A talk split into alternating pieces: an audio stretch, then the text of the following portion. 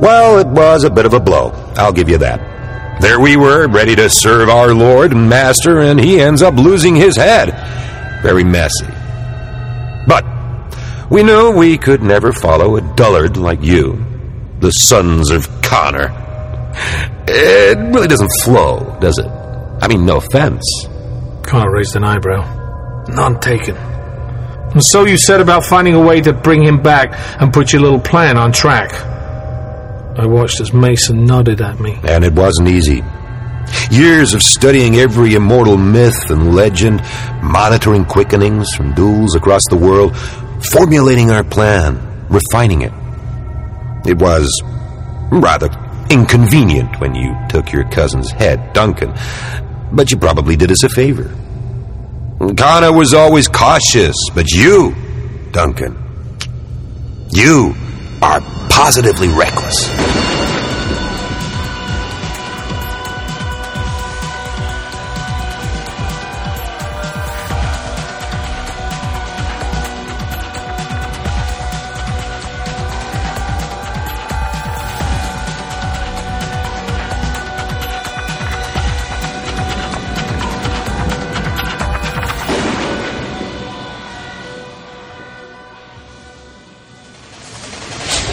Do you love celebrities as much as I do? Welcome to Highlander Rewatch, the podcast where each and every week we talk about another facet of the Highlander universe. And this week is no different. I'm one of your rewatchers. I'm Keith. This is Kyle. This is Eamon. And today we are talking about the season finale of the Big Audio. Big finish. Big, the whatever big the finish. fuck this is Big called. This is Audio. The big, finish Big of audio. Big finish audio. No one cares anymore, least of which is me. Yeah, this is it, guys. Kurgan Rising, the fourth episode in season What one. character do you think's going to be in this? I Oh. have a feeling a character. Did we guess there would be like demons or ghosts or something in a Archangel episode? We were like, is there going to be it? Probably one. Well, we get some weird resurrection shit in this. So, yeah. Yep. And it's uh, not good.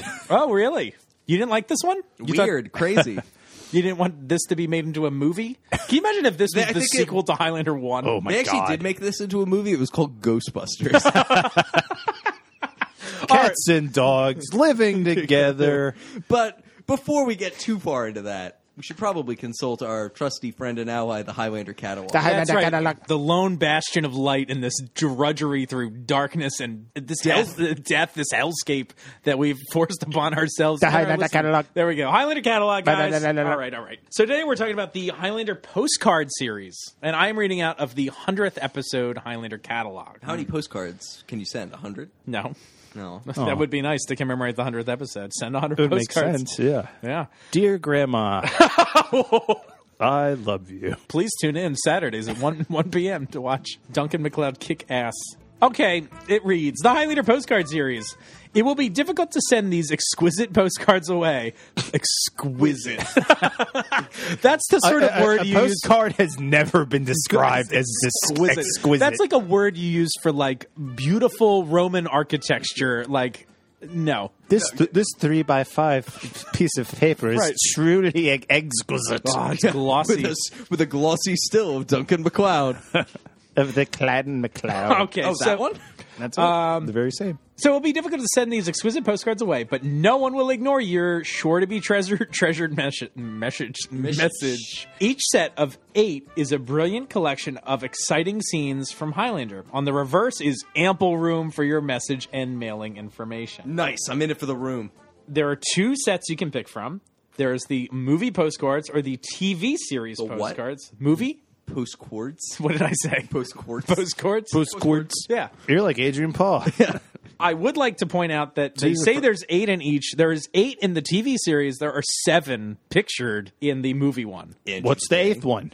I don't know. Who knows? Is there an eighth one or is it just a mystery? All right. So who knows? Maybe there's a bonus one. Hmm. So that's it, guys. That's that's the whole description. All right. Are these packaged any kind of special way that you can determine? Not not. I can't garner any of that information from the description Hmm. now. Mm, Jennifer Garner. Yeah, I can't Jennifer Garner it either. Hmm. Uh, are these priced to send away? Maybe Amen. Hmm. I think it's I'll your say turn to yes. guess I'll say first. yes. Okay. Hey, guess Uh, ten dollars. ten dollars. Kyle, guess. Five ninety nine, in fact. Oh, really? All right, Eamon, you're the winner. Actual retail price is nine ninety five. Oh. People are getting close on these. You guys are pros now. Bro. We've right. honed our merchandising appetite. That's right. Uh, so that means that one postcard from the film series, if there are actually seven, would cost a dollar forty-two a piece, and for the series, the TV series, it would be one twenty-four a piece. So Interesting. that's not too bad, I guess, right? no, like you could expect to spend between like sixty nine and ninety nine cents. Yeah, Maybe they, a they probably dollar make you nine. pe- spend thirty dollars to ship them or something. Uh, naturally, Can I see which is these funny because you can postcards? send e- each of them for like thirty five cents. right.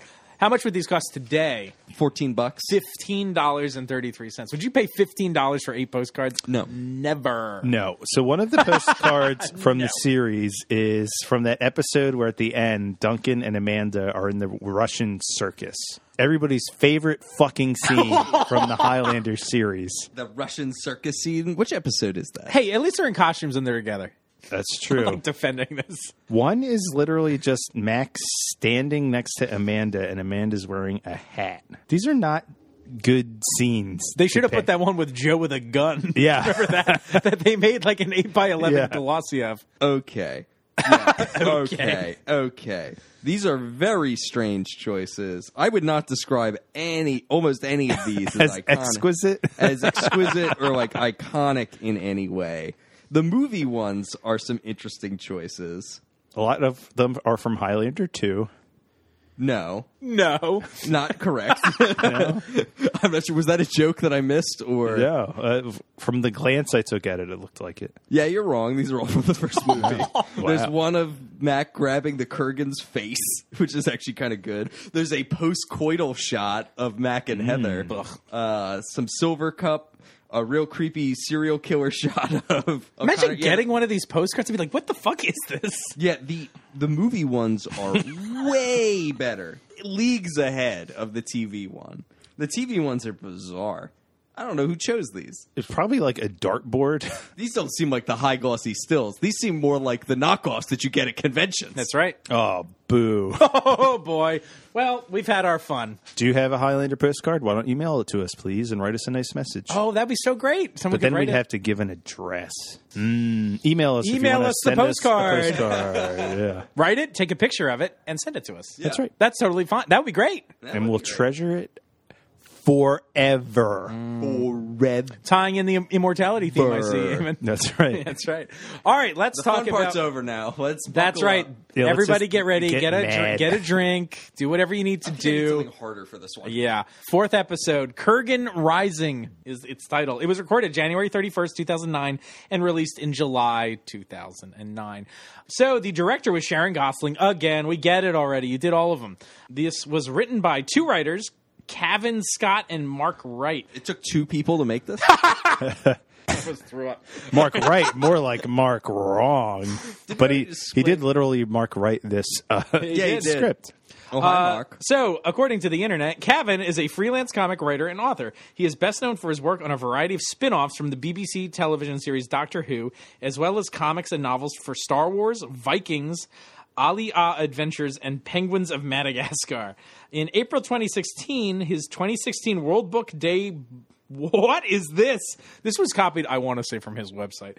In 2016, his 2016 World Book Day book, Star Wars The Escape, became the UK's number one best selling book.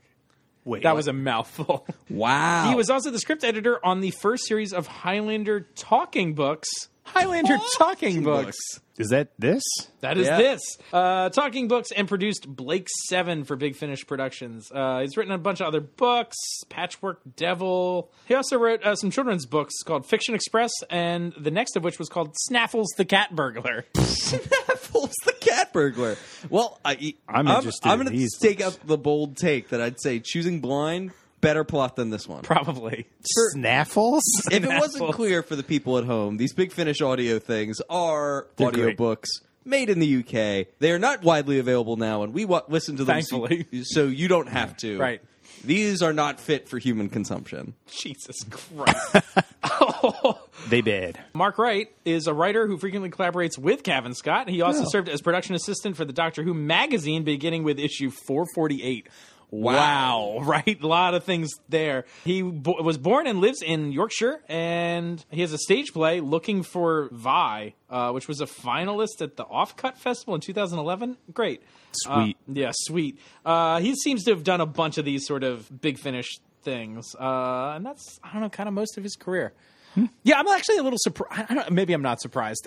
I was expecting the writers of these big finish things to have like I am like to be screenwriters. They they don't tap screenwriters for this. They seem to be it's like either its own thing. yeah, it- and like not all of them are even published novelists. Like as we learned from that one dude who was like, "I failed at becoming a writer, so I write these quote unquote storybooks or like or audio. What do they call them? talking books. Talking books? That's what I it don't was. know what it was. Who cares? Uh, so yeah, it's, I don't know. Weird, weird choice of writers. Uh, it definitely doesn't show in the storytelling quality though. At least. Oh no, you you can't tell. No. No. This stars Adrian Paul, of course, and Toby Longworth is back as Augustus Mason. Uh, this was that dude from Star Wars who uh, was what's Trent Lot, Senator Trent Lott, Lot, yeah. Lot, Dodd. Lot Dodd, baby. Dodd. Is Dodd Dodd Frank or like uh, what's Oh, his name? yeah, I think it Dodd is. of Dodd Frank. I think it is. What's his first name? I don't know. Frank Dodd. Frank Dodd. Frank Dodd.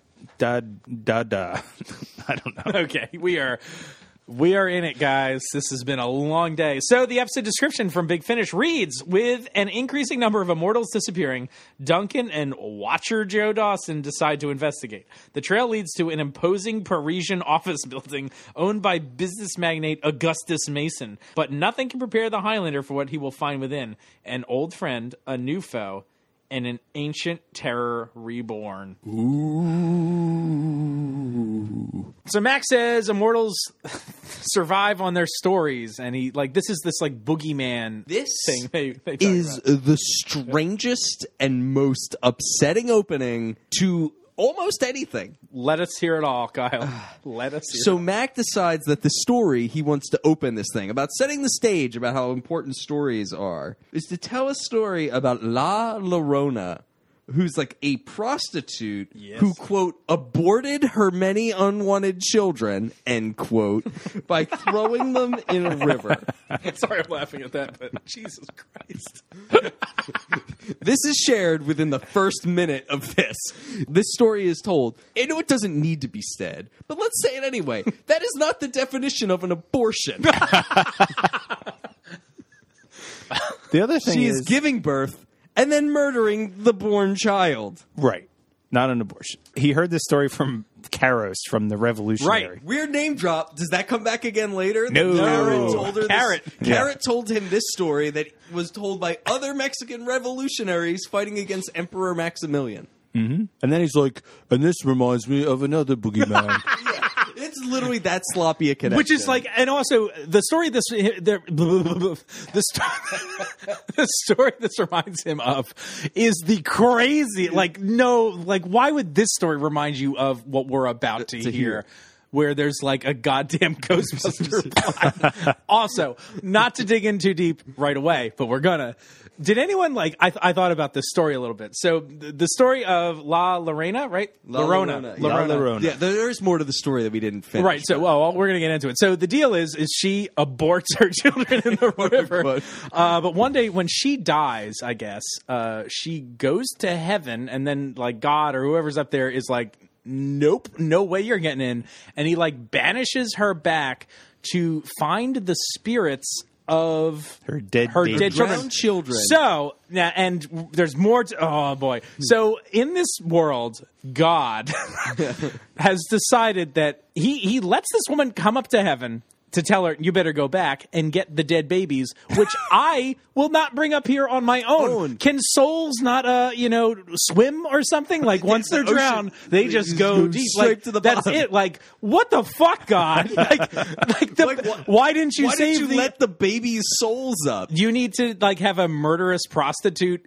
get the baby A murderous prostitute ghost. right Has to get the souls for you. and there's a, s- a small Which, other side note, she is also murdering living children, Right. Because she thinks that they are her children, Right. So she drowns them again for some reason. Why isn't she taking them to heaven? well no i don't does she murder those other kids so this is the What way does i she read do it to 'em? well okay so this this is the other layer of the story that i wanted to dig into So this story was told as like a legend because like kids would be scared to go out because they said, "Oh, like La Llorona might might find me by mistake and take me." Oh no, that's bad, right? Oh, But- she's she's bad luck. She causes misfortune to people around her.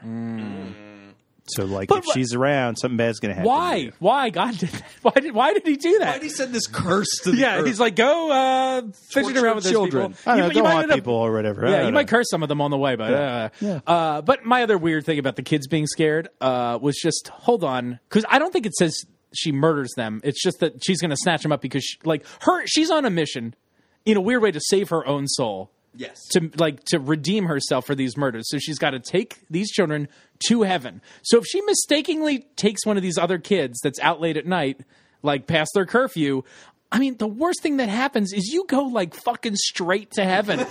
like there's not that much to worry about. I mean, like I guess a bummer, like know, bye God- mom and dad, but like I get to go to heaven. the like, Uh-huh. god in this universe is a little mercurial, though. You don't know what he's going to do when you get there. I guess so. He's naughty. he is naughty. I want there to be like a Pokemon game, Oh, but you're La Llorona and you're like You gotta capturing your your dead, aborted, drowned baby fetuses. Uh. As the wailing woman of the river. oh, I choose you, Oh. Paco. Hey Keith, is this going to have anything to do with what's coming next? No. Nope. is it going to be a weird Frankenstein Ghostbusters mashup? Yep. Yep. Great. Let's do it. then we get this weird like cut of like electricity noises and like He will rise again. Like someone screams this, right? yeah. and again I thought like did I did the files corrupt or Yeah. something? uh, Are the tracks listed out of order? yeah, I was like, where is this coming from? And then it just goes away. But then he transitions to saying, like, oh, immortals have a boogeyman. Like, a boogeyman for mortals and immortals alike. It's the Kurgan. Right. Whoa. So now we cut to the the president or whatever, and Mac is on the phone with Joe. He's on like a, a device, not on the phone. I'm on, a- sorry. on like a, a little earpiece, Right, Because because Mac's doing some like Mission Impossible bullshit. yeah, Maction Impossible. It's a three hundred dollar earpiece. Yeah. And Max says what we're all thinking. Nice to see, see you're doing some watching for a change. Yes. uh, which we think constantly. But watching from so far away, he needs an earpiece and can't see anything that's going on inside the building. And you're, in fact, relying on your quarry to explain it to you. Yes. hey Mac, why don't you talk a lot while you're sneaking around this building? I'm going to ask you loud questions as you're sneaking in a building. Sounds about right. The Watcher Tribunal is worried because immortals have been going into this building and they haven't been coming back out. The barrel building. The barrel building. Well, yeah. Wait, is it called barrel or barrow? I couldn't tell. I couldn't tell either. I wrote Right. barrel 50 times. I wrote barrow like fifty times. Let's do a barrel barrel roll. Barrel, roll. barrel roll. Uh, I also want to point out Max says to Joe, like Joe's or Max giving some background on Joe, and he's like, Joe like watches and helps me out and whatever. Like he likes to get involved, which I'm not gonna really complain about because it helps me. I was like, all you do is complain. You break up constantly over this shit. an immortal. oh my god. Sorry, I got emotional there. I'm an immortal. You're a watcher. Yeah. Maybe it should stay that way. Leave, Joe. See, but Mac only cares when it help when it helps Mac because he's Yeah. Mm-hmm. a selfish dude. He's totally fine. with it. Oh, we we hate you. You're not wanted here. Mac was helping them stake out other immortals, and then he sees an old friend in a bar, Father Alvarez. who's a great bear of a priest who's hanging out in a dive bar for some reason. Yeah. uh, Also, they mentioned this building is like special. Like it's this. It's the biggest building in Paris. It's like iconic, weirdly, and it's like this weird mix of architecture. Even on the outside, it's like Art Deco and Gothic together. Uh, also, he mentioned he's like the architect and owner, and I was like, huh, what? Wait, wait, what? Like, what architect owns a skyscraper? But I guess this guy's just rich and designs his own buildings. So I guess. Oh, oh, I also want to mention that Joe on the the earpiece with Mac. It's like a callback to the first story where he's like, "Hey, there's been a lot of activity. It might be another gathering." And it's like, What does that mean? It's like, oh, here we go with that. I mean, at least, at least they're a little consistent with their terminology in this, Assuming that's what's going on here. right? Sure. Uh, Which, which is not what's happening. right, which is Almost wrong. certainly not. I'm sorry, I've interrupted a number of times. Nope. Bar talk. Let's go. well, no, he just Mac sees his old friend who he hasn't seen in a long time, and he's like, something's off about him. He's not acting the same. He looks sickly. He looks like ragged, and the guy just like runs away. and he won't talk to Mac or anything. Right, And he follows him to low the barrel building. He goes in and he don't come out. right. And the door was locked behind him. Like Mac tried to follow him and he couldn't. Right. So Joe somehow using his watcher ways gets blueprints Blueprints from the city. for this building. And Mac sneaks into the building, like, I guess during business hours. Dressed as a courier. Right. So this building is used for regular business during the day. Mm-hmm. Yeah. and in the basement as like a secret hell pit.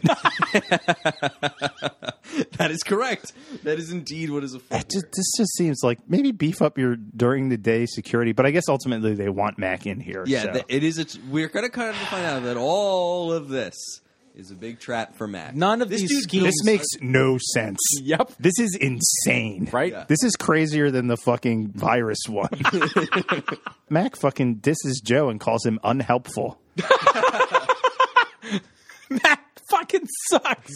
Mac is like This version a of huge dick in these. Yeah. In these audio series, they take all the worst features of Mac and amp them up to 11. Big dick energy, am I right? And, like, they don't, like, amp up his noble qualities. No. They, like, tamp those down. He is, like, the worst possible version of himself in these. I don't get it. Why? Mac's not getting any buzz or any senses in this building. Right. And there's this, this weird elevator Joe finds on the, the blueprints. He's like, it goes nowhere. I don't know. And so Mac's like, that must be the secret passage or This something. must be the secret of the ooze. Let's Right. go. So he goes down this like very long elevator, deep underground. Uh, right and he's- which again has no security forgiven because it is ultimately a trap but it's like if you have a, a- a door to nowhere you think you would put some security on it He, so he loses touch with Joe, and, he finds himself in a spooky underground cave. a Oh, Right. spooky spooky bizarre underground cave so it's got all these like flying buttresses and like interesting architectural el- elements he says the, s- the ceiling is 10 stories tall. So this is- place is huge. that's enormous yeah. So I have a question about this. You know, like the eternal. yeah, really, Really? You have a You know question? the eternal question, like who built the Bat Cave? yes So Wait, in that, that- that's a big, that's like a, yeah, just like Oh, sorry. anybody that built the Bat Cave would know who Batman is. oh, I was because just Batman built the Batcave, but well, yeah, like, like, I get it. All right. I don't, I don't want to get mired into Yeah. the Batman conversations. I'm sorry. I'm sorry. but that's like a, a like somebody had to build this fucking thing, Right. And once like horrible, spooky, world changing shit starts happening, which by the way is part of this episode yeah, at this building, Right. The people that built this might be like, oh wait, I built that satanic fucking like death chamber in there. Maybe this guy on the news this is is related." responsible for it. Yeah. I mean, maybe at that point it doesn't matter because it's the fucking apocalypse. Right. But that's a great point. I don't know. I'm just like, ugh. I like, but I like this What idea. contractors built the death I liked Yeah. it the first time when I saw it in Ghostbusters. Yeah, yeah. So far, I kind of like this. Okay. I'll just put that out. All there. right. Yeah. It's interesting. I like the last one. You're liking this one. Mac would think this was beautiful, but this room is filled with cells in which tortured and beaten people are tied up with like blades suspended over their heads that could decapitate them at any time. And they're in eh, they're in what Matt calls alcoves, Alcoves. and they say alcoves forty five million times in this episode. What's the name of that famous prison? Alcotrap. Alcove Traz. Oh, and all the people are naked too. That's why they called it. Yeah, they're naked. Yeah, baby. so Max checking out Mm. everybody's bingo bangos. and he tastes them. Ew, What? That was in it. that was in it. I went from alcove to alcove and just had a little taste. but Max right, so- still Max still has no buzz, but he's not sure if these are immortals or or what's. But he's going getting on. like a weird feeling, right? Yeah. He's like feeling he's got like a headache. I don't know. Things don't feel right, right? Yeah. Um, and how much the TV screens turn on? Pew pew pew pew pew. I don't think so. Some voice fucking comes on the radio. And it so is Augustus Mason, right, owner and architect of the Barrel Building. he knows all about Mac. he has all the Watcher Chronicles. I don't know why. Somehow. Never Why? explain that, but okay. And he's Nope. it's kind of a fu- I don't know maybe maybe it's not that funny, but he's like, oh, I read your whole thing. It was very interesting. He's like the 80s and 90s were a little boring. it's like, ah, that's funny. It's like that's the show. It's the 1880s and 90s, though. Is it? Yep. I know. I thought it was today. What's so boring about the 1880s? I don't know. What was he doing back then? thought he was fucking around in San Francisco back then. I don't. Mac is literally killed in the 80s and 90s, like a hundred fucking immortals. It wasn't that boring. I thought this was the 1990s. Yeah, Almost positive he says 18. I don't know. I didn't. I didn't write it down. because it's stupid. It doesn't. and Mason's not immortal, and he's like, "Oh, if you're looking for immortal, I'm sure I've got one around here for you or whatever." And so this figure enters the room with their head down and like is kind of like a zombie. Like they're not even acknowledging Mac at all. In your head. In your head. Zombie. That's right. But the It's- dude's like also covered in blood and Yeah. it's fucked up. Yeah. Turns out it is Alvarez. He's been conditioned, as Mason says, I think, something like that. Yes, using s- quote some torture and state of the art psychotropic drugs. It's all about you, or more specifically, something you have.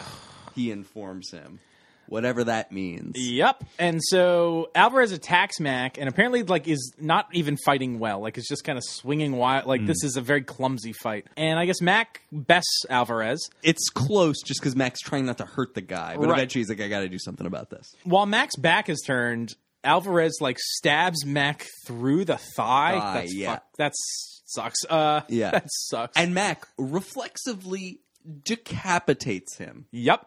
which doesn't seem like a reflex. Don't per worry, se. it was all part of the plan, Kyle. Yeah. So he decapitates him, describes his bleeding stub of a head as quote, it shined like a pupa. Shine bright like a pupa. It's, which is one of the dumbest phrases I've ever heard. And then what happens? Mason turns a video on showing Alvarez blessing the chamber that he's in. Just a plot point that was used in another one of these, of one of four Big Finish Oh, audio Was a series. weird location being somehow blessed. Right. Yeah. Also, can you bless a fucking torture murder chamber?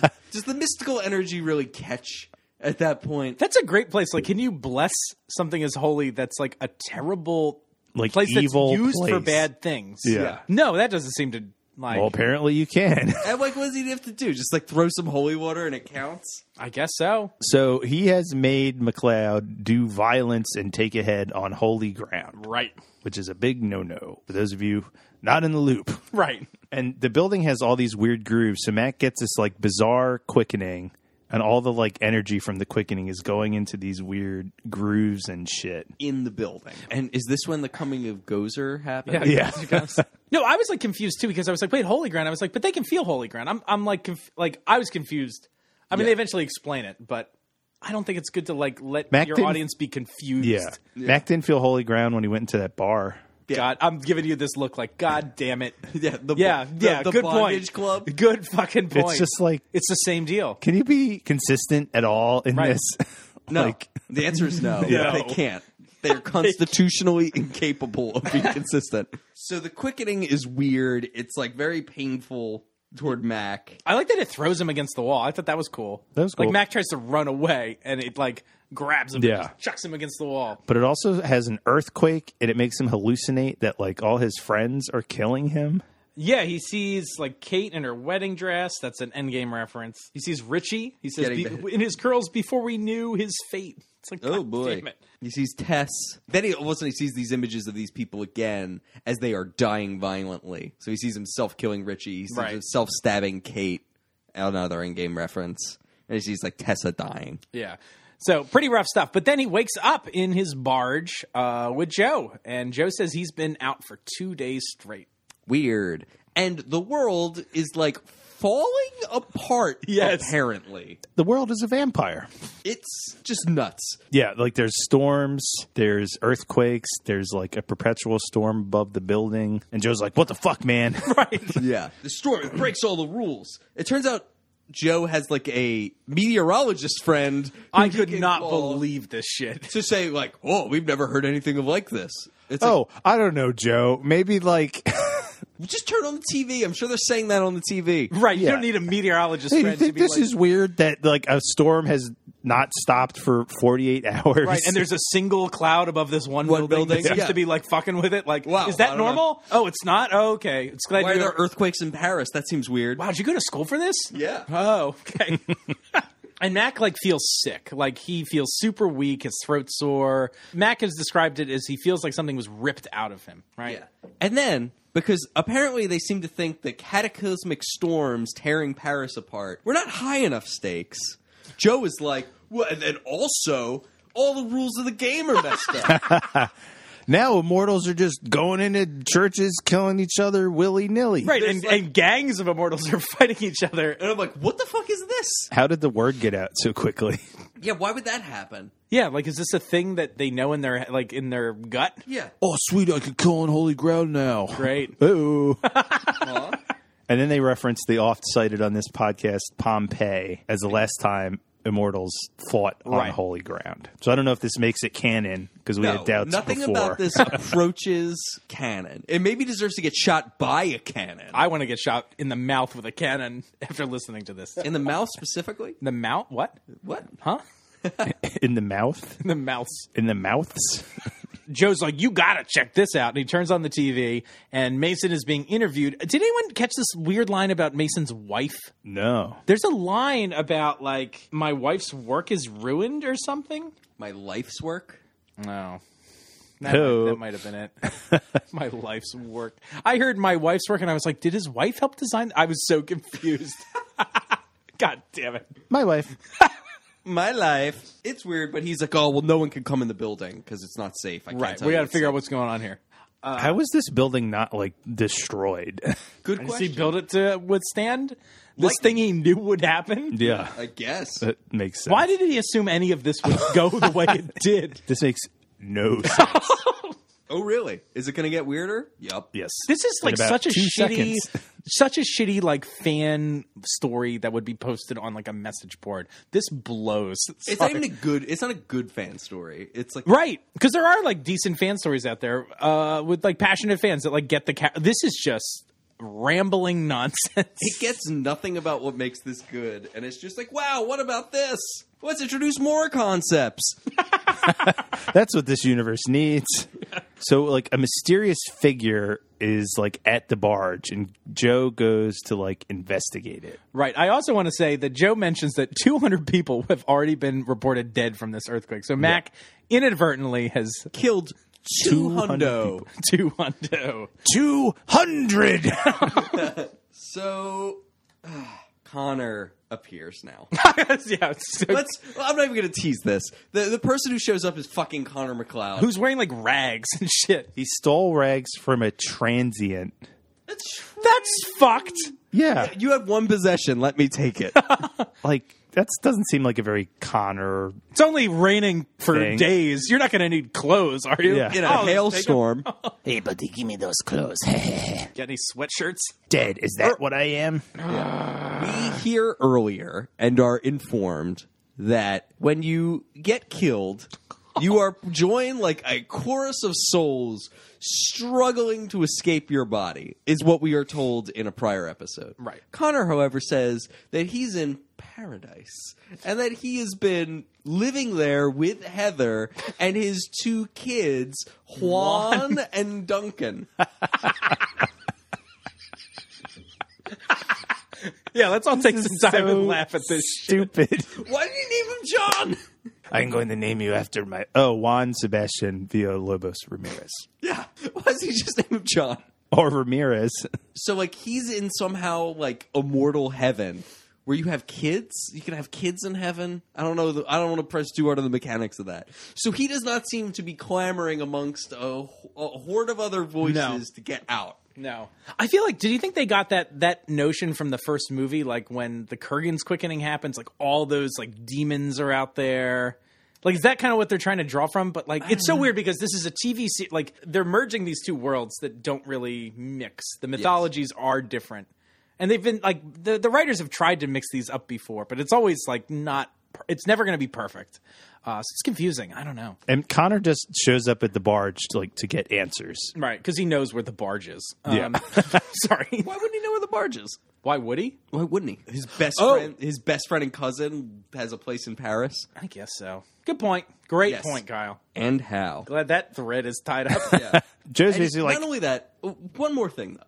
He wakes up on like a tarmac. naked. naked, but with the Clan McLeod sword from the first movie in his hands. Which isn't even a thing he uses. Like it's not like he died with that sword in his hand. he hasn't seen it. in hundreds of years. Yeah. So the fates have just blessed him with like, take your sacred weapon. Here, take this sword. okay, okay. So, Joe's like, it's that building. Right. He pulls out. He's like, look at this Ghostbuster shit. And they talk about all this weird ass art. I mean, this is it's it's so blatant how this is Ghostbusters. It makes me mad. Right. Yeah. I ain't afraid to know Joe. Very good. There is no Kurgan, only Zool. So Mac. Is, so they're like looking at symbols or something, and Mac like or Joe is now both a some kind of witch and an architect, and he looks at the buildings and discovers that they're like Siberian inscriptions for power and resurrection and Dominion. dominion. Yeah, cool. Yeah, and they're like, "Oh, it must have been all to bring you back, Connor." And then Mac is like, "Oh, the energy of the cooking is channeled, channeled through the building." It's like, what? I watched Blade. They're trying to resurrect the blood god. the blood god. But I guess like Connor's like it should have ripped the city apart, but like the building is what like controlled the whole thing. Like it would have been worse without the building. I guess. So they like pull Mac's corpse, and they also give the detail that Connor changed into Mac's clothes, which I'm Yes. like, I don't think I'd care. No. What clothes are Connor wearing now? But they wander through this. He's not post- wearing a turtleneck. Yeah, Yeah, uh, he's and wearing Con- that white coat. That's right. Uh, Connor thinks his resurrection was somehow an accident, though. He didn't Yes. think this was supposed to happen. Everyone in this entire thing is always making wild conjectures that turn out to be a thousand percent correct. Always. that is just the hallmark of this thing. They're like, Yeah. "What- should I just take a wild shot in the dark? Oh, I nailed the bullseye? Great. Right? They decide they got to go to the barrel or barrow building, whatever it is. Uh, It makes more sense if it's the Barrow building because there's a hole underneath it. what? What's that mean? Or like that, I guess it's more of like a burrow. Yeah. Okay. Okay. That's. I was like, But I think you can also say, I think Barrow is also like a name for like a den. oh, yeah, is it? barrow. That's a thing. Yeah. What's? I didn't know that. Bar- I have to barrow some money from you That's right. because I'm in the hole. Yeah, exactly. it all comes full circle.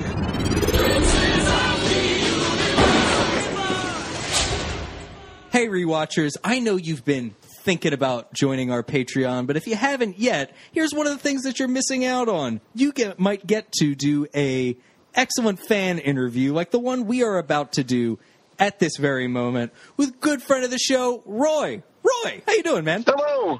How's everybody doing today? We're doing Great. Most bodacious. Fantastic. Fantastic. I got a question for you, Roy. Is that short Yes. for uh, anything like Roymond? I wish. I wish, but you guys just keep uh, saying Roy M. You can say you can call it like an Australian rhyme, like Roym. Roy, that's good. It is good. Wordplay.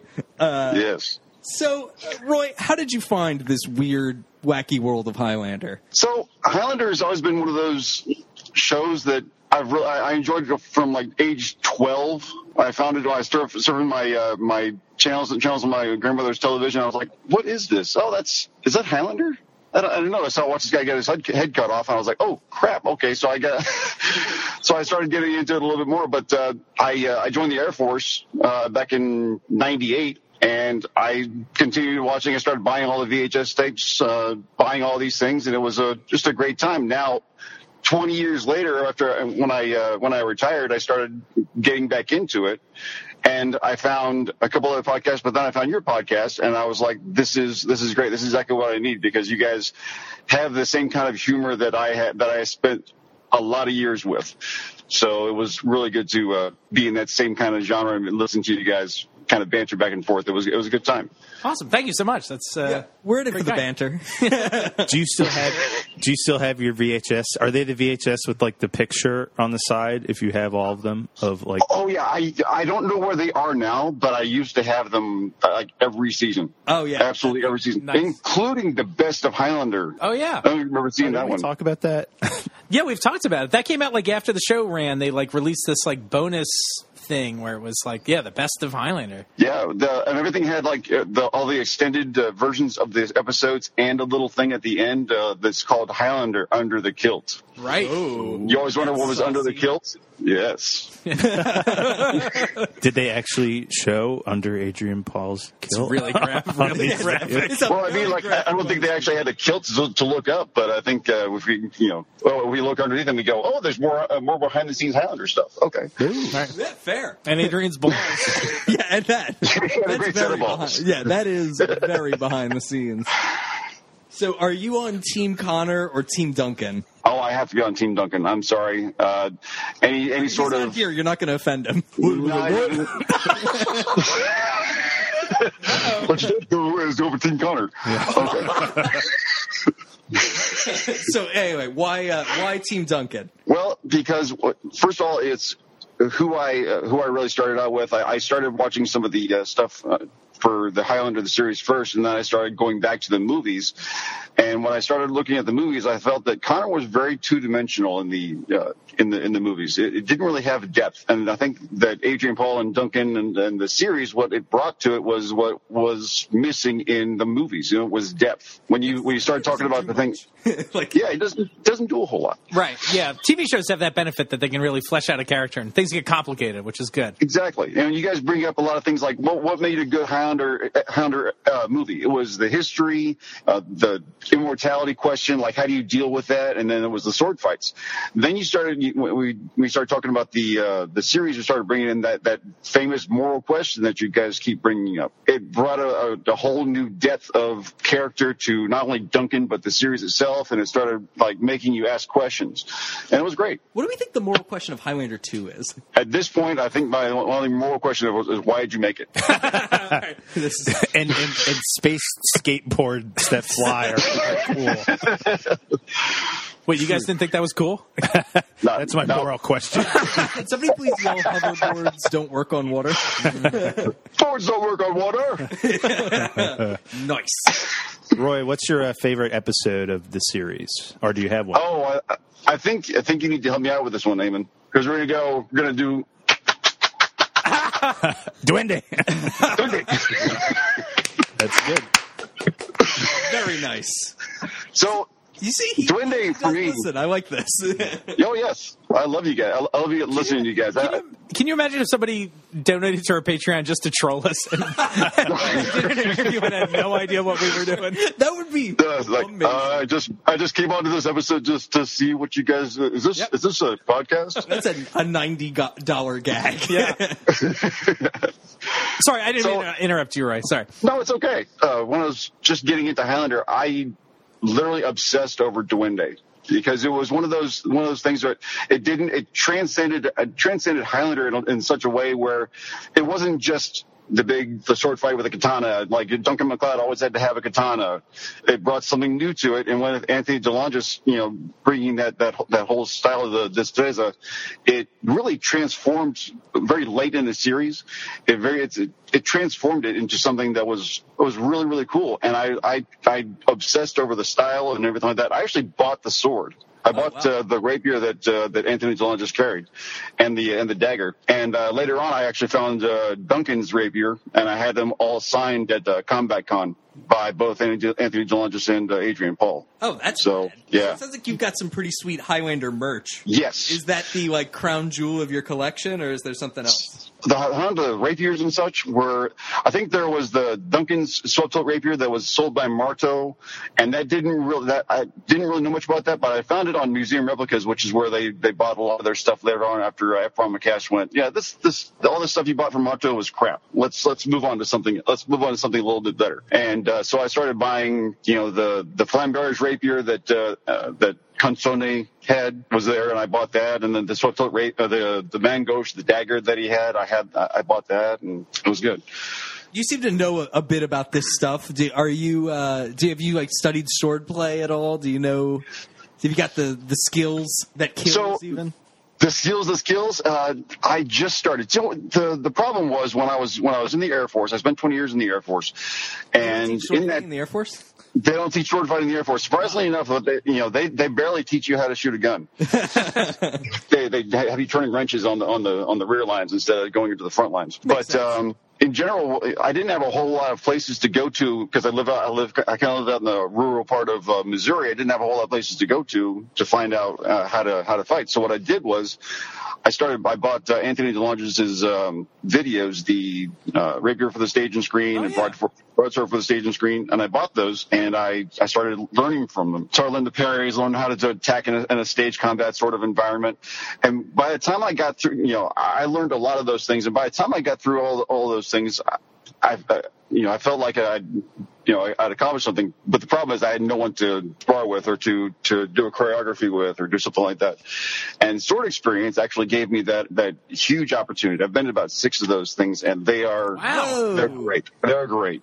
That's Uh, awesome. Did you get to do any of the fights from the show when you did the sword experience? Yeah. Uh, so did um, the Pharaoh's daughter. I didn't actually do the Pharaoh's daughter. I did. Uh, uh, I did the uh, the fight for the Pharaoh's daughter. Pharaoh's daughter was an interesting fight because it had it was all defense on Duncan's side. Until the be- the, the beheading, I assume. Right. Yeah, it was. it was you have all to flip defense. over your opponent. No, I think if, if I if I did, it was it would, it would have been kind of crazy. But no, I I'm not as I'm not as young as I used to be. Put it to you like that. Did they bring in uh, but like the, uh, doves and stuff? That's right. That's it.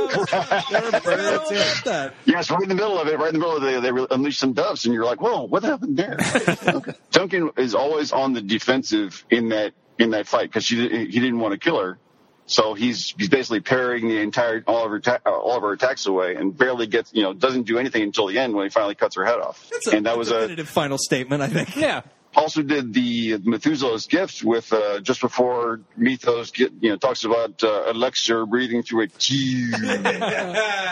That's a great fight too. That's a good one. That is a it's a it's a good fight. It's a, it really is a good fight. The uh, and it was done at, at a train yard in, in Kentucky. It was done at a train museum in Kentucky. So we kind of had that that re- little bit of relation. Oh, neat. And super it- cool.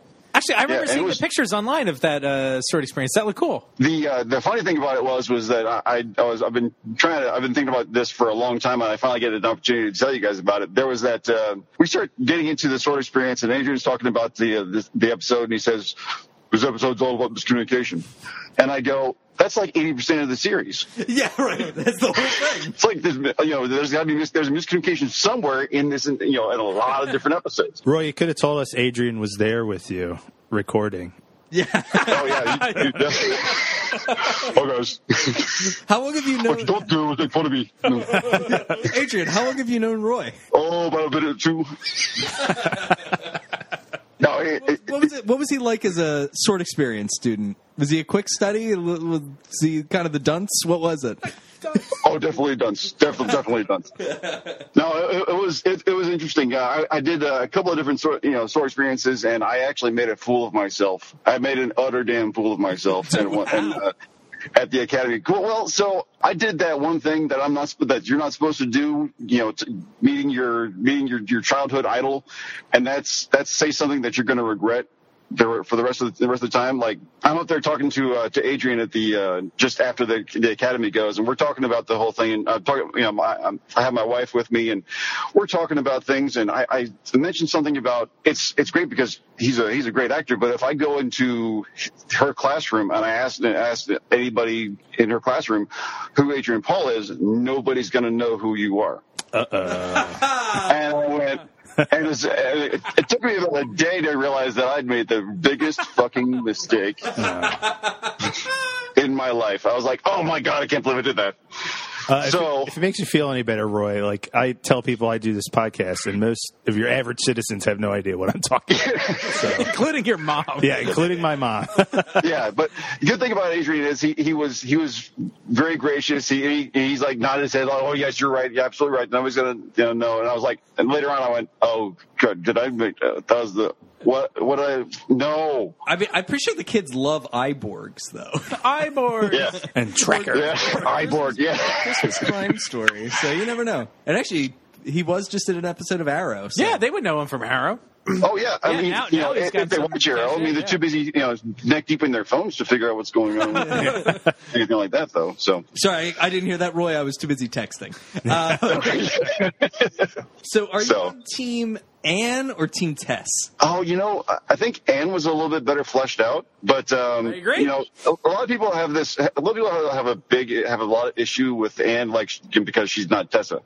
And you go, you didn't ha- you didn't give her the opp- you didn't even give her the opportunity to, to flesh to flesh her out, like make make her you know something a little bit more sub- substantial. Like Tessa was it was barely fleshed out by the end of the by the end of the you know the first season, and then you killed her three three or four episodes later. You're not wrong So- about that. And Anne has more drama in her in her arc than Tessa did. Exactly. And, you know, it, it was just sad that, that she had to leave so early, but, you know, it was even sadder that she had to leave during, uh, on an episode like that.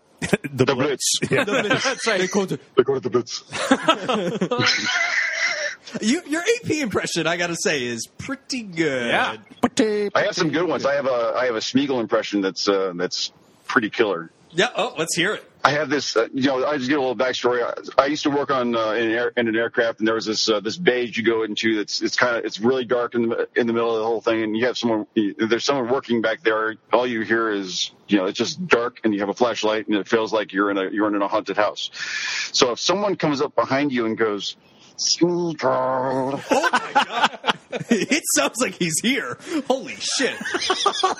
Then you have it. Then you start having problems. Yeah. No. Right. So Can you say um, what's taters precious? what's what's turtles precious? What's turtles? hmm? Amazing. Oh my god. Wow. This is a Andy Circus. Bravo. Andy Yeah, Circus so- is there yeah. too. Wait a minute. Andy Circus. You're Andy hanging Circus out with actually, Andy from what Serkis I remember, and he Andy actually. Uh, com- com- it's a combination of Andy Circus Major and uh, Andrew and Paul. Yeah, let's One hear. it. Gollum plus Adrian Paul. Let's do it. Also, don't do process. wow. Uh, this is yeah. a real treat. It's like a Cavalcade of stars. good times. It's good times. So we asked this of all of our uh, interviewees. Would you want to be immortal if you had the chance? I think the if you'd asked me that, I, I I know I've heard this several times before. After you know that question being answered in the same way, but I'm gonna go ahead and do it anyway. But if you'd asked me about 15 years before, yes. And I say it only because you know since since then I've I've met a my wife who wa- I want to spend the rest of my life with, and you know I want to grow old with, and I have three beautiful kids that I love a whole lot, and I I don't want to I wouldn't want to give that up. I would never want to give that sort of thing up. But if I could have all of the benefits and none of the and and, and none of the disadvantages, like if I could live forever and be able to bring my kids and my and my wife along with me, and then not worry about getting you know getting killed, getting de- decapitated with a sword, maybe. Well, yeah, that, that does remove a lot of the uh, impediments yeah. So there. But you're prepared. You have the tools. I have plenty of I have plenty of swords. You've got Yeah. the tools. You've got the talent. Yeah. You have, wait, so That's you have right. more swords? Much to than- my credit card's dismay, I have all the tools I need. So, do you have anything you want to plug? Anything you're doing that our uh, listeners might be interested in? as far as plugging goes, I always want to uh, I I always want to plug uh, the Sword Experience Facebook pages. I think it's sort of SXP, the Ultimate uh, Sword Experience fan page, uh, Sword Experience participants, uh, experience with an X. Uh, the people that that run them, I've met on, along the way in, at Sword Experiences. Uh, Shan, Priscilla, Jay. We have all all these folks that that I've met along the way that I never would have met anywhere else. And if you think about life as the sum of all your experiences and the people that you meet along the way, I'm pr- I'm truly blessed to meet people like that in this in this experience. I'm truly blessed to, to to talk to you guys as well. So it's it's just been a good time. Yeah, I know. What if the Aw. real sword experience was the friends we made along the way? That's right. That is what it is.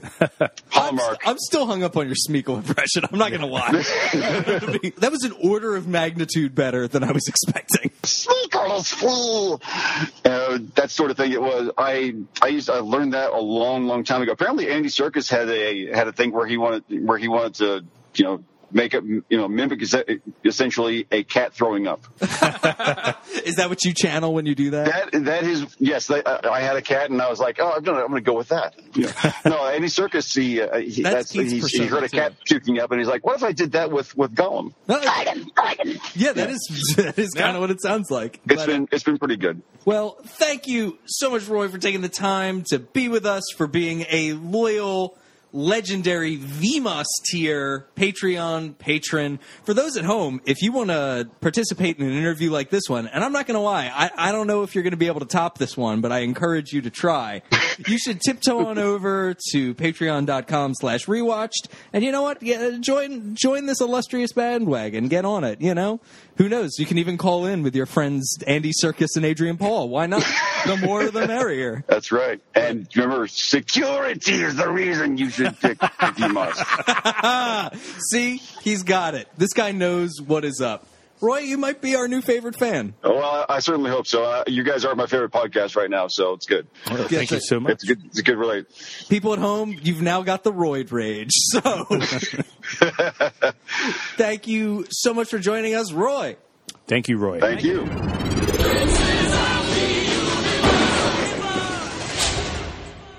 Okay, so they go into this building. But like shops are being looted. Like, Oh, right. People are like loo- looking them, giving them the once over. But at least they're carrying swords, so they're like, we'll leave these guys alone. Sure. Fair. So they go down there. Max seems to like have an inkling what's going to happen. He's like, my gut was wrenching because I knew what we'd find down there. And It's he like, throws up. that's right. He does throw, Throw up. up. And Joe is not with them. Joe stayed behind. No. because he's a wuss. Yeah. So anyway, they get down there. Mason is in the center of the room, and he's like, "Who's going to be next? Who's going to get the honor?" And he pushes a button on like a remote, and, it And- like activates. Some woman comes out. Okay, and then She's who is naked. there? Yeah, why is yeah? All right, there's that detail. A naked woman appears. Just because this needs to be gross. even grosser. Yep. Connor and Duncan are watching this from afar, and a dark figure emerges. And who is it but the Kurgan? Surprise! Says his surprise! trademark line. Hello, pretty. Hello, pretty. is the Kurgan naked? Did Hopefully. they say? He's just got a giant schlong. They don't mention, like, does he have his Kurgan sword? His original sword? Great question, Kai. You, you mentioned his schlong. You- What do you think's going down there? Going on down there? About what about it? Does, does, in he, general. does he have a Prince Albert? I mean, you've obviously Yes. thought a little bit about it. Uh, yeah, it's uncircumcised, but it has a, a series of piercings. oh, you think so? Yeah. All right. Does it have, like, two pointed go. prongs? There we like Yes. his sword? Yes. like and- his sword. Are they retractable? Yes, and He has to, he has to assemble it from a suitcase. Put the old dick together here. yeah. Victor Kruger. So Oh, and this is where he says, "Do you like celebrities as much as I do?" this sure fucking dude. hope Talk, so. This guy. Oh, no, we haven't talked about this guy. He talks like an American game show host. I was Yes, like, he this guy's does. voice sucks. I would never have cast this guy as as a villain, as this character. yeah, He's it's kind of bizarre. like he's like a fun villain though. He's like he's like over the top. pause. Sorry. There is a point that there is going to be revealed of everything he's done up to now. But what he is doing in the moment in which they find him is baffling, and I have no idea why it's happening. Right. So well, I ta- think take he's it just away. like sadistic and is just like I'm going to watch the Kurgan kill these immortals. Well, he mentions like it's like feeding time, and like the Kurgan comes from like behind bars, like he's an animal or something. It's like feed. It's like what? Like I don't know how he controls these people either. Is it? I guess it's all those drugs. and like the the conditioning or I- whatever. I don't Where's all understand. his henchmen? I don't Like he can't do this alone. sure. he has no henchmen. Yeah. Where are the henchmen? Where are the hench women? It's 2009. Yeah, that's true. Women can hench now. It's the 21st century. So like Mason throws this woman a sword and the Kurgan basically just kills her very it's easily. No big deal. Mason knows they're there. He's like, all right, come out, you jerks. And when they do, he orders the Kurgan to kneel before him. And he does, Yes. much to everyone's surprise. And Connor's like, this isn't the real Kurgan. Like that sword fight was so sloppy. And the, Right. The Kurgan's like a brilliant swordsman, even though he's the most evil immortal ever. Oh, and he also is like the Kur. This points to an inconsistency in the movie. He's like, even though the Kurgan was so evil, he always played by the rules, and this Kurgan isn't doing that. This is true, but I guess we're supposed to think he's being mind controlled Right. in some way. I have a question. He just killed on holy ground. Uh, what happens? I think we're supposed to think that that's why these storms are still ongoing. Oh. He's been like since Mac escaped, he's just been like periodically doing this. 'Cause He says Interesting. a bunch of the cells are empty. Okay. I can get behind that, I guess. I don't know why. Does the building have another purpose? Because if so, There's if an not, accounting firm on build uh, on floor six. but like uh, for the mystical energy. Because like if not, like why What's cause happening earthquakes with perpetually? yeah the mystical energy? just like Right. take them out. Just take them out back. Yeah. Yeah. Or unbless it. You unbless it? Yeah, pee on it. Can you do that? Can you unbless a blessed building? Great question. Mason reveals his scheme here, which is that they, he is part of another secret group There's yet another secret called group. the Sons of the Kurgan or Sons of Kurgan, right? Yeah. Are they like the Sons of Anarchy? My, oh, also there should be it should be noted at some point I, either Joe says it or Mac realizes realizes it. It has to do with like the architecture, like about that Siberian like Siberian architecture. Like Robin, do you know what that means? The Kurg. It's like, huh? What? Oh, also by the way, Siberian architecture is that a thing that exists? Like, are there men, like you know what I mean? Like, what is The way we'd like- understand Yeah, it, like yeah. what what is Siberian architecture like? I, I don't know a lot. Of, no offense, everyone out there. I don't know a lot about Siberia, but it's uh, from what I've heard from like media representations, it's a wasteland. It's like nothing but wilderness, right? And it, and I thought it was fundamentally occupied by nomadic people. Exactly, like, who so- would not be building skyscrapers. Exactly. and, Like so, uh, in that respect, no, uh, Siberian architecture are like small cabins and you know, like some temporary structures. right, it's like some tents and things like that. Like, is that what this building looks Then like? where does the Trans Siberian Orchestra play? That's a great question. Oh, I hate that shit so much, and it's good that because this is like leading you up mean? to Christmas here. This episode is what two weeks away from Christmas. That shit is awful. You're awful. You're- do you like do you that? feel I love them. do No, I you don't really? How do you It's feel- so stupid. How do you feel I about don't. Mannheim Steamroll? God damn it, guys! It's so cheesy.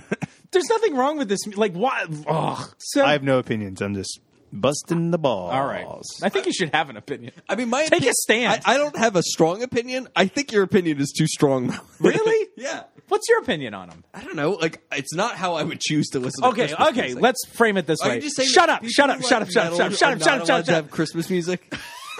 No, no, no, no, no, no. Fuck no. Listen, that that does not no. That doesn't hold water. Like being like, oh, like if you like metal, what you you need your own Christmas music. Uh, not saying you need- I like all sorts of kinds of music. I don't need a version of every song in that style of music. I need a version of every song in every style. In every style. So, like, All right, no, but th- this, to, to gauge your opinion, when when this shit, when the stupid Carol of the Bells comes on the radio around Christmas time for the 800th time, and it's Trans Siberian Orchestra, wh- what is your opinion? Like, do you Oh, I turn it don't- up or turn it off? Oh, I turned it off. I'm so not saying- okay, so you do have an opinion. I mean, I I'm don't not- want to I'm listen not- to this.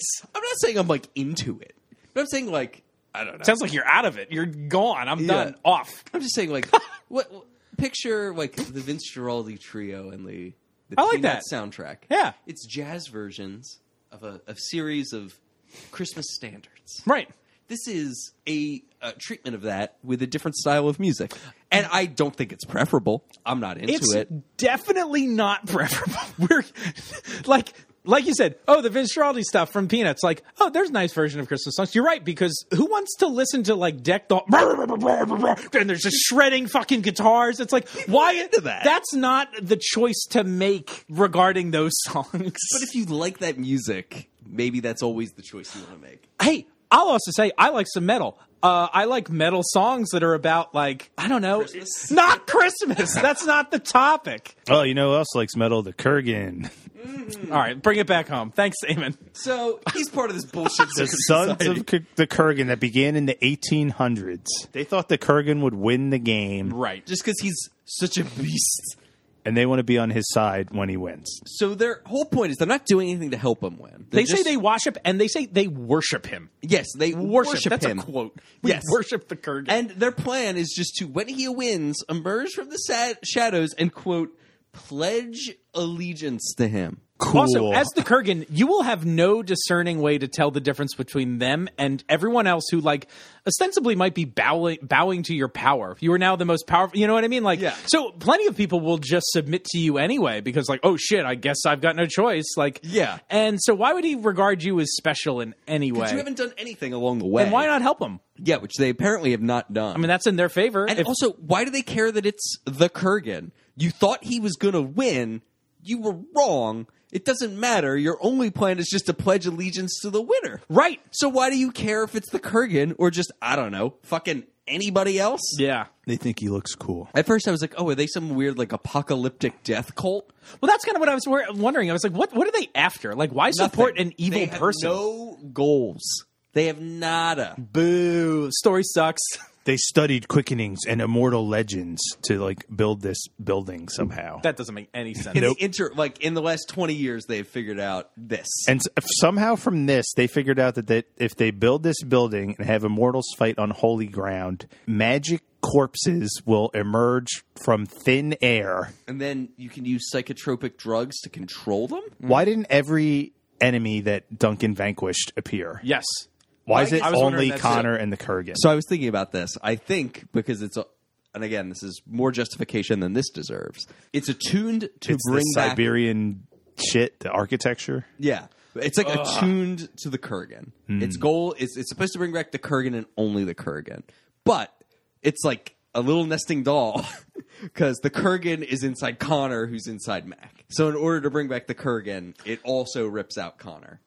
That's a pretty good explanation I of this. think that's what this I is wish they supposed wrote to be. that down and Nope. had Adrian read it. Yeah, Yep, maybe nope. put that in, in the book Yeah, or the whatever this is. But I think that's your what it's talkie supposed story to be, or whatever it is. And th- there's an internal logic that doesn't require like Callus to be like Zup. But then they're like, oh, and then once the Kurgan, our like, our dude, was defeated by Connor, they were like, oh, we don't like Connor. He he seems kind of dull. And it's like we can't, they do say that. yeah, we can't be the sons of Connor. It's like how about the sons of McCloud? That sounds better. Yeah, and also he killed your guy. Sorry, like He's he obviously won. better. Like it's like people with j- disingenuous arguments, like where they're just like, my real thing is I hate this thing, but I'm gonna make up a fake reason.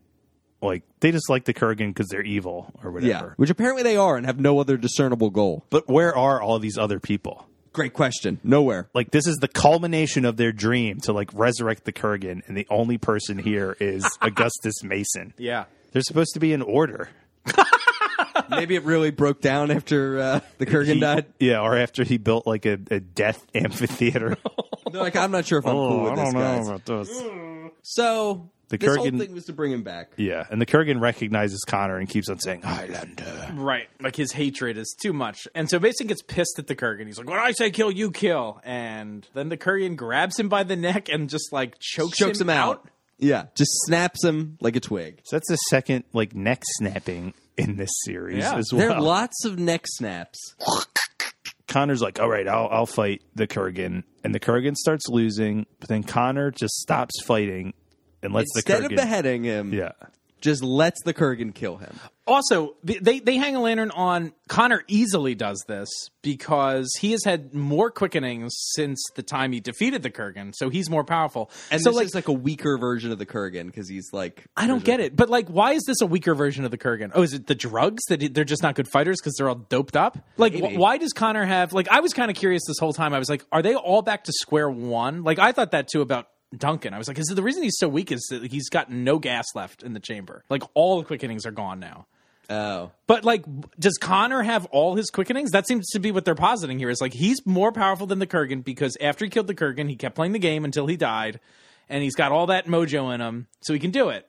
Huh? well, I guess Mac would have lost all the quickenings that Connor had. Right. So So they those stay all- in Connor. Yeah, I don't know. Eh, whatever. This don't make it a sense. right. so all right. So what what is this Obi Wan move that he pulls? Why why why? He doesn't Also- Obi Wan. He gets killed, and Max like can barely stand and is vomiting all over the place. Why does he do this? Yeah, and also like there seemingly is no quickening to disrupt this. No, Max screams. The quickening rages around. It says, Oh, and then must have Mac missed it. charges the Kurgan during this quickening. ah, Yes, But the because Mac Kurgan's is very just weak. like, Nah, But no, like Mac can't fucking handle this. Why is Mac so weak? I guess it's just from the shit get, leaving him. I don't know. I don't know. Maybe just he I guess he needs more time to recover. Also, by your logic, just out of curiosity, if I don't know, if the idea is that Mac had something ripped from him, and your Russian nesting doll theory is, which I love, the implications of that, that like then the Kurgan was ripped from McLeod, so or from Connor, so Connor should also So be be weak. because they've both had things ripped from them. But Connor still lived longer than the Kurgan. But isn't the Kurgan more warlike than Connor? Wouldn't you think the Kurgan has more heads than Connor ever You would think, right? yeah. So I don't. This know. doesn't make sense. This is stupid. Oh, is it? ah, So okay, so this is this is uh sucks so much. So wha- Mac is fucking losing. He's not going to be able to do it. And then the Kurgan's like a headache. He's like, oh, what the shit? And Connor is like controlling the Kurgan's mind. From somehow from like inside his body. You fight the Kurgan from the outside, and I fight him from the inside. Now we've, and this is just the plot of Endgame, kind of. I mean, that was the idea of that. Like, we can fight together. With, like without mind control. right. Why didn't Connor just take his head and then let Mac kill him again? If he wanted to Or die, just be alive. Kel's just be dead, alive. and now we can just be best friends on your boat. yeah. well, I guess like he was in heaven and he wants to go back. Yeah, Is it that is- really- that but is it's a not even serious really plot happened. point. of That this, shit was that- in Mac's stomach. Like Connor died and like lived in a weird fake reality inside Mac's like left. How do you nut. know that? his left nut. you don't know that. So, hold, but but no, because that doesn't make sense. Because they talk about like the soul, like the soul is definitely in Mac because they they they mentioned that like they're all vying to escape and fighting for control. So we know this soul is there. Well, I thought like this- Mac's got right. the soul. So where's this fantasy happening with Juan, Duncan, and Rachel? Like Heather. Heather, whatever her name is. Oh, also Rachel's fucked in this scenario. Oh, he doesn't get with Rachel. He gets with Heather. oh, sorry, baby. Oh, That's right. It's because her face is all fucked up from that weird cancer oh she got. God. Wait, not Rachel. Oh, not Rachel. That's right, though. Rachel, too. Uh, Brenda. Brenda. Oh, Brenda. Yeah, Brenda. I don't know. This doesn't make any sense. At first, I thought it was just an incongruity with the other thing, but the way in which Connor seems to fight the Kurgan does posit what you are saying right now that he is like literally knocking around in there, not in immortal heaven. Right. Fuck it. doesn't make any sense. And like you said, why doesn't Mac just kill him? Yeah, and then either be alive or if for some reason he wants to be dead, just let him kill him. Right. Because like Mac is clearly gassed. Yeah. Why Why leave this shit up to chance? He's just like, I'd rather you do it, buddy. Yeah. Like, Yeah. Let's just you want a uh, shot at this? let's- I, I took one ride around on Yeah. the track on this guy. Yeah. Why don't we uh, roll the dice that the most evil creature imaginable will win the game? How about that, eh? Then he's like, "You need to close the circle and take the Kurgan and my quickenings because that makes sense." And then it happens somehow. All right, the denouement. We're on the barge later. Sun and birds finally. So somehow all the chaos is over. Like society has nicely re, like They're going to be recovering from this shit for a long time. And Yeah. are the immortal rules still off? I don't know. Joe says like, "Oh, the Watcher Tribunal's like looking for answers. Like, why did all the immortals go crazy?" It's like, great question. I don't know either. I'm not going to tell them.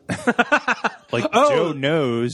Oh, Doesn't this? but seems- even even this then, he seems knows important. the he he knows the the event that triggered it. But we still don't know why. Like, because he said immortals all over the world are doing this. It's like, what is this?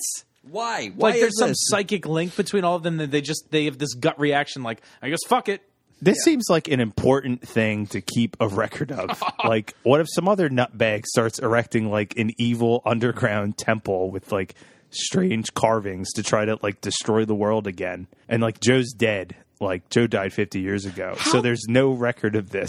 i will also say those what are the lachesis the ca- what that group could not fix a woman's uh, illness for 300 years these guys were able to build the thing that resurrected people In based- 20. in 20 also based on like seemingly readi- readily available information i don't know that Joe was able to look They- at. like they, they couldn't in this series determine if the Methuselah stone was real or not. Yet this guy builds a hell tower to bring back the Antichrist. Basically, like this is And he suc- insane. and he He succeeds. does it. easily. This is nuts. And how does he lure like 50 immortals there? Why? That was the what is initial that? look. What the fuck was that? All you needed was one guy. All you needed was Alvarez to bring Mac. But he needed like the dog food for the Gherkin. Like the rest are just there to fight the cur. What is that? This sucks. Uh, so anything else happen here? Oh, Mac. Oh, they explained Mac got out because there was an escape route that Mason built that Oh, good. I guess he found accidentally. You want to talk about Connor? No.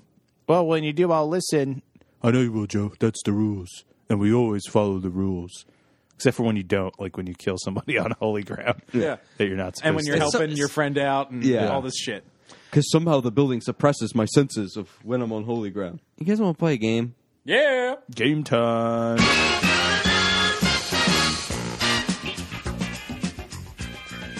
So we are going to play a little game we like to call three and five. That is the game where I name a category, and you need to give three examples that fall within that category within five seconds.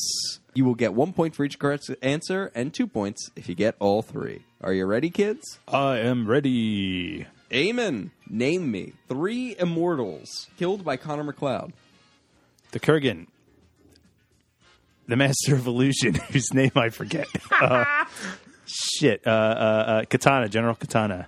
I don't think that reached, but I'm going to give it to you anyway. Two points. Ooh, what's fucking the sorcerer's name? I forgot it.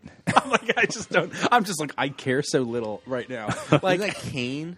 Kane, yeah, Kane. That's what the it. fuck? How did I forget that? Is that two points? It is. Keith, including here. Name me three immortals killed by the Kurgan. Uh, Castagear, um, Wong, Wandong, Dong. Uh, I'm sorry, what? you, you getting like three extra seconds there. all right, I don't. I, I would have accepted Castagear, Juan Sanchez, Villalobos yeah. Lobos Oh, Yeah, yeah, Ramirez, yeah, yeah, yeah, and yeah. in this very episode, Oh, yeah. Connor McLeod. I guess he does in this, but that's, not. Is that canon? Can we hold I- on? the Our non. premise of the question was including in this. I gotta. I gotta be honest. I was looking up something on the iPad. well, you get one point. Thank you. And I'm trying. I I got other stuff to do here than answer questions. All right, go on. Are you keeping score, or do you need me to do? I'm getting there. There, Eamon has one point. Also, uh, Don- I have two points. You have one point. okay, okay. Uh, the Don guy is uh, that's the guy that was Young That was cut out. Young- and it's cut. That's it. That's it. How did I say womp? the Dong guy. All right. I'm sorry, guys. All right, Eamon, Yes, sir. name me three audiobook villains. Oh shit. Um, we just talked about the Caitlin, the Kurgan, uh, Augustus Mason. Yes, that's four whole points for you. Four points. Keith, name me the titles of three of these audiobooks. Uh, the lesson, uh, love and hate, uh, secret of the sword, and Kurgan Rising. Very All good. right, you got four. That. Four points. So you mark your points. Oh yeah. Sorry. Jesus Christ. Eamon, Yes, sir. name me three of Mac's friends named in the audiobooks. Oh. Damn it. uh, uh, Antonio, Antoine. Uh, is that oh, uh, shit? Uh, O'Hara in the beginning. Uh, uh, Mi- uh, uh, but Maria, Miranda. All right, I will give. you- I will give you. wait, which? Wait, no. You, yeah, I'm only giving you one point for that one. I'm sorry. Antoine was correct. You could Yeah. have said Connor McLeod and Joe Dawson, and I would have given this to you. Damn it. one point. Keith marked down my one point. Yeah, Keith, yes. name me three cities visited in the audiobooks. Uh, Seacouver, Paris, and Nagasaki. yes, four points. Four points. Amen. Taking a somewhat loose definition of these, you can describe them however you wish. But name me three supernatural elements added in these audiobooks. Uh, ooh, baby. Uh, resurrecting of the dead. Uh, uh, magic viruses. uh, uh, that's all I got. Two points. Two points.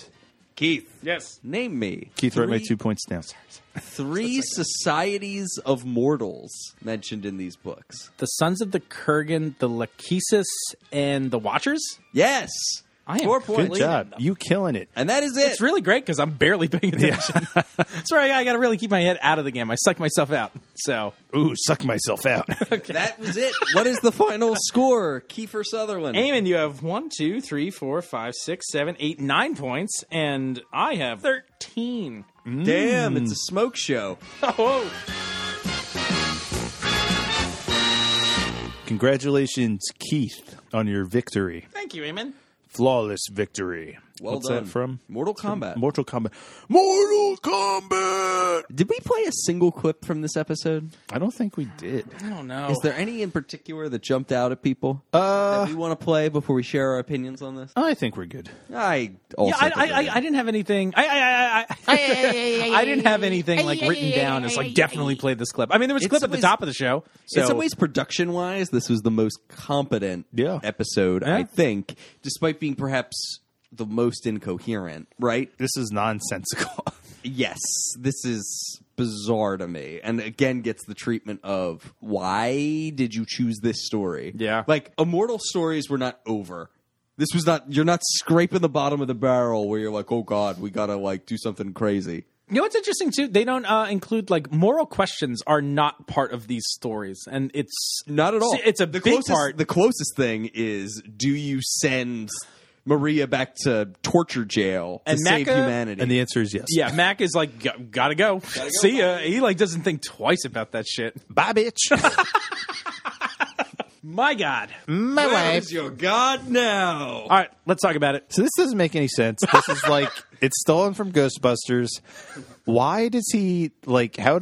Uh, the nesting doll thing is cool, but I, I still think that's such a leap as to like think if I do this, this specific immortal will pop out of nowhere and be alive again. That's insane. Yeah. nothing like this ever happens on the show. No. this Never is even hinted to. It has nuts. no basis in anything. You know, I I want to say something. I, I'm like I don't want to say something nice about this, but I was kind of curious. I didn't get a, a lot of time to think about how this has played out in other franchises, but like Highlander's in a weird point here in its like life cycle. Like the series was pr- pretty successful. Endgame, people are excited about it. It didn't kind of really land, and I think people were like, well, wh- "What's going to happen with Highlander? Like, is it going to continue? Is this kind of the end of the road? Like, and also, like, I mean, at this point, the franchise had already existed for over 15 years, right? Yeah. This gets so muddy, like, with new ideas being introduced. Like, when a, a franchise, like, goes so far, it's like, do we want to keep telling mor- morality tales again? Like, well, we've been doing that. Like, so let's change some stuff up and add stuff to it but then it doesn't really jive with what came before it and it's like i feel like this story uh, these stories are a good example of like reboot please like the the answer's there with like how complicated this gets it's like maybe some of these ideas aren't awful but like eh, maybe they're not that great either not good. but like they don't work with anything that came before it so like we just need to make a clean break and start over and i'm curious if stuff like this i don't know write us in listeners like have weird things in your favorite franchises gone after they've existed for like 20 years just taken a weird turn and like they kind of need a reboot at that point to set all the pieces right I actually kind of like Star Trek Voyager, but is this the Voyager piece? Is like we want to do a new show, but we don't want it to be like the other ones. So let's send them to a different quadrant of the galaxy where they where they will interact with nothing Different- you right. think of as Star Trek. Right. It'll all be new. well. The weird thing is, it's like well, let's bring back the original Highlander characters for Yeah, this. like it's that. That's That's, the solution. nuts. Like Yeah. that's crazy. Also, this is an audiobook. Why not just like it, it, it's it's shocking to O'Connor me story in the past. Right, it's shocking to me that Yeah. none of these stories were just in the past. Why not just you can tell any story you want. Just tell a Connor story if you really feel like it. Tell a Kurgan story. No one cares. Would people really I don't fucking get it. Yeah. Unless they thought Adrian was like a big draw. I mean, maybe that's part of it. Like Adrian needs to But be tell in- an Adrian and Connor story of the past. sure. yeah. Have him Yeah. still read it. Do his weird Connor McLeod impression. Yeah. It's just so goofy. It's Like- it- that is the problem. It is so facially goofy. this just doesn't belong. This is just like it's too out there. Like resurrected immortals. This reads like a comic book plot. No, Like- that's a, that's almost disrespectful to comic book. no, hold on. Have you read some of these plots where, Yes, like, I mean, I have. this is I'm shit that, teasing. like, when they need to, like, figure out a way to bring, like, they go through some loop, like, hoops to, like Superman, like coming back to life. Sure, it's like bizarre. oh, he was in an underground Kryptonian energy coffin. Yeah, well, I mean, also some of those stories that are pretty outlandish are fun to read, and I like them. But whenever you hear, like, I think you mentioned this on an earlier podcast, like when you read the the synopses of like an arc, you're like, Jesus Christ, like what is this? Yeah. This feels like that in a nutshell. It's like Yeah. what a bonkers story. But then it also undoes everything by the end, Yeah, which it's is like, "All right, and we'll put it crazy. all back." Like this isn't like an episode of Thundercats. This is like, like Connor's dead, Gergen's dead, everything's back to normal. Wow, what a Cool. wild tryst we had. yeah, Yeah, I'm very curious, like where the second series picks up because, as our, I don't know if you know, listeners, the next series deals with the Four Horsemen. We've heard good things about it. It's and their individual horsemen stories, but does it incorporate anything from this? I'd be curious. Like were they somehow also resurrected? Right? Great question. I hope what- not. But Mythos has one of them. That's true. That's true. Oh yeah, yeah, yeah. So, So yeah, I don't know where those story like or when those stories take place or anything like that. Yeah, I don't know. It's it's We'll such a find out weird together. note to end on. Wow, guys. Oh, so as promised, I wanted to let you guys know how much this costs yes, today. I was dying to know. So on there's a vari- variety of ways you can purchase this if you'd like. There are copies available on Amazon and eBay. They are expensive, but it depends on like who the seller is because obviously these are all like out of print. So for instance, the lesson you can pick up on eBay for a cool forty dollars.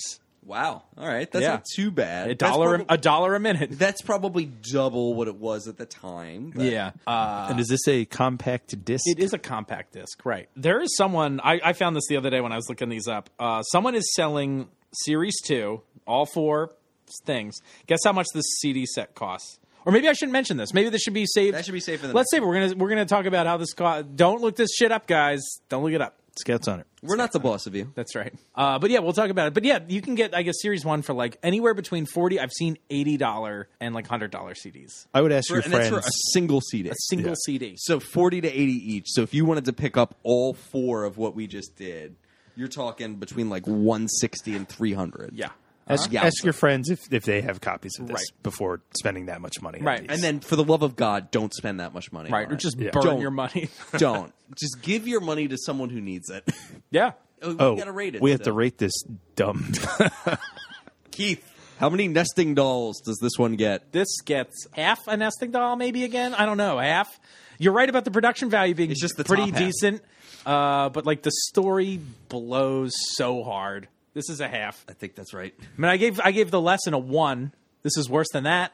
Definitely. yeah. So- yeah. Amen. How many Ghostbusters buildings would you give this? Oh. Buster buildings. I'm gonna give this a half.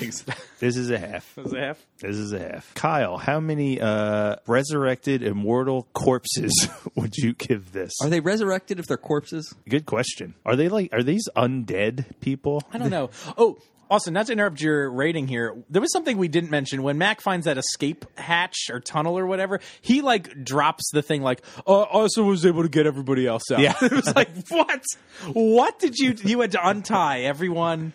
They From their murder boxes? right, and they yeah. seemingly were like tiered. Like they weren't Right. all on the ground level. Like it was scaffolded up the wall, the ten-story wall. It's like in Dragon Ball Z on the old dub where like they'd blow up a helicopter and then they dub in like I can see their parachutes. They're okay. it's like really? Really? I don't think so. But Kyle, Oh, Amazing. what was your what what is your rating? It's a half. It's a point five, baby. It's a half, baby. I still think that the love and hate one is worse, but this tried. It made it, made it a contest. I don't. ugh. I'd love to interview one of the people involved in this. Uh, yeah, well, if They they, would listen to this, they'll never agree. Yeah, they will they cannot be allowed to listen to our podcast. Nope. Uh, Do you guys feel bad at all for being this down on this thing?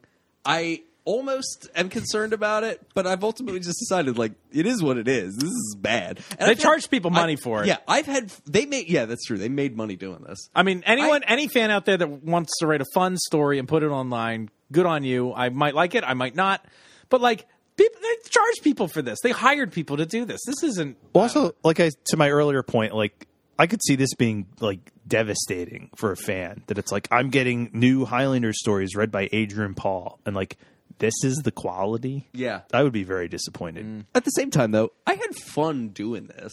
Like I had fun talking to you guys about it. And maybe it's just cuz we're like kind of mystery science theatering it, but I had fun this part, yeah. less like, I- so the listening to it for hours part. Right. yeah, like that was like, and like take, having to take notes on it and like do that kind of stuff was. I did kinda wonder- decidedly unfun. I don't know to tell our listeners like we have all have a limited time to like do this sort of stuff. Like I always wonder to myself like should I listen to it first then do the notes?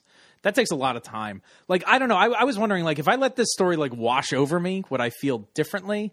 If you And I- weren't stopping all the time, to right think and about really thinking about everything they say and everything they do but at the same time like no it's a story it should make sense like it. yeah, that's the bare minimum. It should make sense. like if you go see a good movie you can watch it and be like wow what a great movie and then you can go back and study it and if it's a good movie usually by studying you're like holy shit it's even better than i thought like there's great little bits of writing and like they've dropped hints at, you know what i mean like it actually gets better upon the inspection not like destroyed yes, and this was like I don't know. I would pa- the main times I would pause this when I would was when I would go wait, wait, wait, what?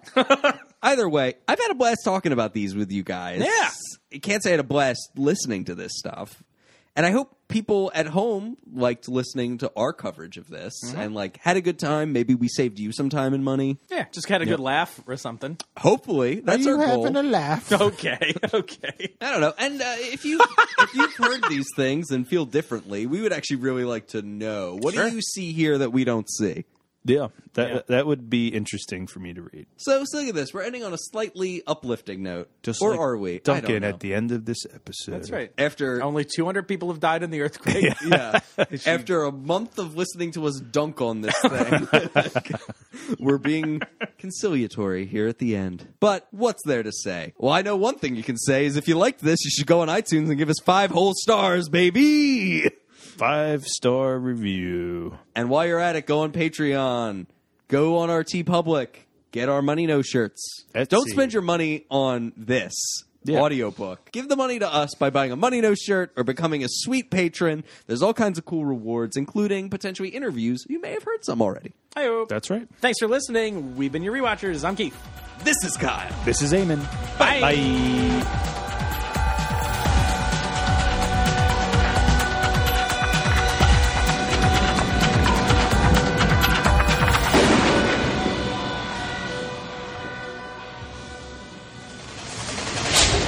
You guys ready? You good, Eamon? Yes, I'm good. Yeah. Good, good, good, good, good, good, What's up, baby Adrian here? Is baby Adrian in the studio? good, good. Aw, baby Adrian. That's a lot of Google I have to do. Google, you have to do this.